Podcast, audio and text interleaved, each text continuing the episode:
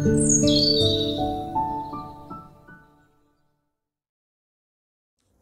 pagi Bapak Ibu, Saudara-saudari yang terkasih dalam Tuhan Yesus Kristus. Pagi hari ini kita kembali akan merenungkan firman Tuhan. Sebelumnya marilah kita berdoa.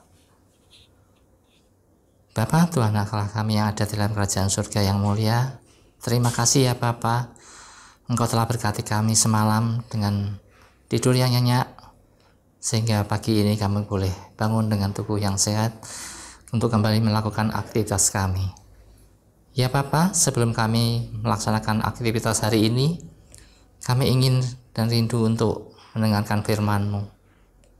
Ya Papa, beri kami hikmat ya Papa, sehingga firman-Mu yang akan disampaikan oleh Ibu Webti boleh menjadi pelita dan menjadi penuntun kami dalam kehidupan pagi hari ini. Hanya dalam nama Tuhan Yesus Kristus ya Papa, kami berdoa dan mengucap syukur. Amin. Hikmat pagi hari ini bertemakan meneladani kesabaran Tuhan. Firman Tuhan diambil dari Nahum 1 ayat 3 yang berbunyi, Tuhan itu panjang sabar dan besar kuasa, tetapi ia tidak sekali-kali membebaskan dari hukuman orang-orang yang bersalah. Ia berjalan dalam puting beliung dan badai, dan awan adalah debu kakinya. Demikianlah firman Tuhan. Syukur kepada Allah. Ibu Bapak Jemaat yang terkasih di dalam Tuhan Yesus Kristus, tema renungan sabda dalam minggu ini adalah tetap sabar meski gusar. Sebuah tema yang bertujuan mengajak kita setiap orang percaya menjadi pribadi Kristiani yang sabar dalam segala perkara dan tercermin dalam keseharian. Sabar itu ada batasnya. Ungkapan ini begitu sering kita dengar dalam kehidupan sehari-hari, bukan? Namun, benarkah sabar itu ada batasnya? Sebelum menjawab pertanyaan tersebut, marilah kita merenungkan sejenak tentang arti dan pengertian sabar. Menurut Kamus Besar Bahasa Indonesia, kata sabar berarti yang pertama, tahan menghadapi cobaan, tidak lekas marah, tidak lekas putus asa, tidak lekas patah hati, atau tabah Pengertian yang kedua, tenang, tidak tergesa-gesa, tidak terburu nafsu.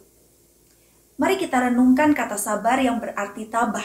Misalnya, saya sabar menghadapi persoalan hidup. Kalimat ini dapat bermakna bahwa saya tabah menghadapi persoalan hidup. Namun apabila pada kenyataannya kita justru mengeluh dan putus asa, maka ini artinya kita sudah tidak tabah lagi, alias kita tidak sabar. Jadi dapat dikatakan bahwa sabar itu tidak memiliki batas, sebab jika terbatas maka bukan sabar lagi namanya. Saat sabar ada batasnya, maka hal itu akan menghilangkan hakikat makna sabar itu sendiri. Lantas, apanya yang terbatas? Yang terbatas adalah kemampuan kita untuk bersabar bukan sabar itu sendiri. Berkaitan dengan kesabaran, setiap orang percaya harus meneladani kesabaran Tuhan. Kitab Nahum mengingatkan hal ini dengan jelas. Di dalam Nahum pertama ayat yang ketiga, Tuhan itu panjang sabar dan besar kuasa, tetapi ia tidak sekali-kali membebaskan dari hukuman orang yang bersalah. Ia berjalan dalam puting beliung dan badai, dan awan adalah debu kakinya. Perhatikan, Tuhan memang panjang kesabarannya atau ia tidak cepat marah. Tetapi itu bukan berarti kita dapat memanfaatkan kebaikan Tuhan dengan terus melakukan perbuatan yang melanggar ketetapannya. Jika kesempatan masih ada, bersyukurlah karena itu artinya Tuhan yang sangat panjang sabar masih memberi kita waktu untuk memperbaiki diri kembali ke jalan yang benar. Semua itu karena ia begitu mengasihi kita. Ia tidak ingin satupun dari kita gagal menerima keselamatan yang ia nyatakan dalam putranya yang tunggal, yaitu Tuhan Yesus Kristus. Syukur kepada Tuhan atas kesabarannya kepada setiap kita. Kesabaran Tuhan adalah wujud kasihnya agar kita semua diselamatkan. Amin. Mari kita berdoa. Bapak di surga, terima kasih firman Tuhan hari ini kembali mengingatkan kami betapa kami memiliki Allah yang luar biasa sabar terhadap kami semua. Dan kami harus meneladani kesabaran Allah di dalam kehidupan keseharian kami karena kami mengakui Bapa Surgawi tidak mudah bagi kami untuk bersikap sabar terhadap situasi dan kondisi di sekitar kami, terhadap orang-orang yang kami temui ataupun yang telah melakukan hal-hal yang telah menyakiti hati kami. Namun, kami diingatkan bahwa sesungguhnya kami harus bersabar.